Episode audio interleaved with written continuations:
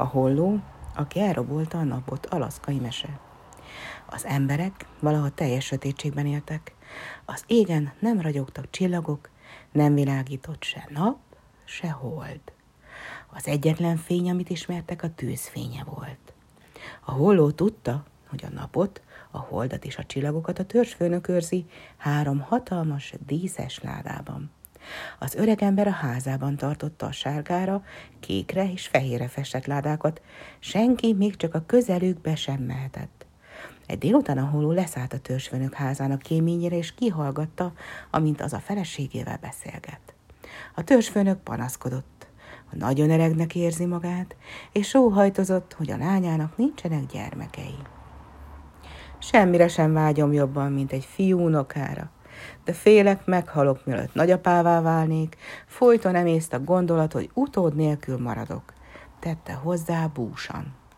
A fehér hollónak remek ötlete támadt, átbucskázott a fején, csecsemővé változott, és a ház ajtaja elé feküdt.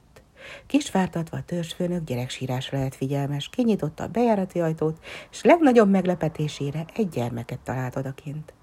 Gyengéden a karjába vette a kisbabát, a tűzhelyhez vitte és tejet hozatott neki.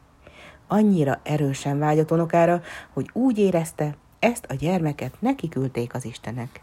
Nem törődött vele, honnan jött, az sem zavarta, hogy megállás nélkül sír. A törzsfőnök örömmel ringatta a csöpséget, mintha csak az ő vére lenne. Pár hónap elteltével a gyermek járni kezdett, és elindult, hogy felfedezze a körülötte lévő világot. Egy reggel, mikor alig akart abbahagyni a sírást, észrevette a kék ládát, s minden áron játszani szeretett volna vele. A törzsfőnök, hogy megnyugtassa, engedett a gyermeknek, mire az kinyitotta a ládát. Egy szempillantás alatt kirepültek belőle a csillagok, és felszökkentek a sötét égboltra. A nagyapa végtelen büszkeséggel nézett a gyermekre. A következő napon a kisfiú megint sírt, és makacsul mutogatott a fehér láda felé. Mivel látta, hogy másképp nem teheti boldoggá az apróságot, a törzsfőnök megengedte neki, hogy játsszon a ládával. Felpattant a fehér láda teteje is, és a kisfiú megbabonázva bámulta, mint a kerek, ezüstszínű hold felsuhan az égre. Nagyapja a hold tükörképét figyelte unokája szemében. Már csak a 3. láda hiányzott, ezt a törzsfőnök minden kincsnél jobban őrizte. A kisgyerek megint sírni kezdett, a nagyapja pedig próbálta lefoglalni őt a játékaival, de az egyre csak sírt, és erősködött, hogy ki akarja nyitni a sárga ládát, a törzsfőnöknek pedig nem volt szíve nemet mondani.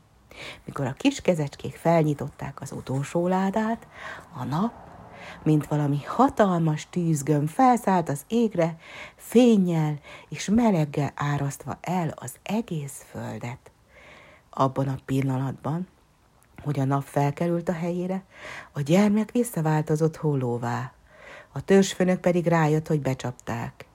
Megpróbálta elkapni a fehér madarat, ám az a kéményen keresztül kiröppent a házból.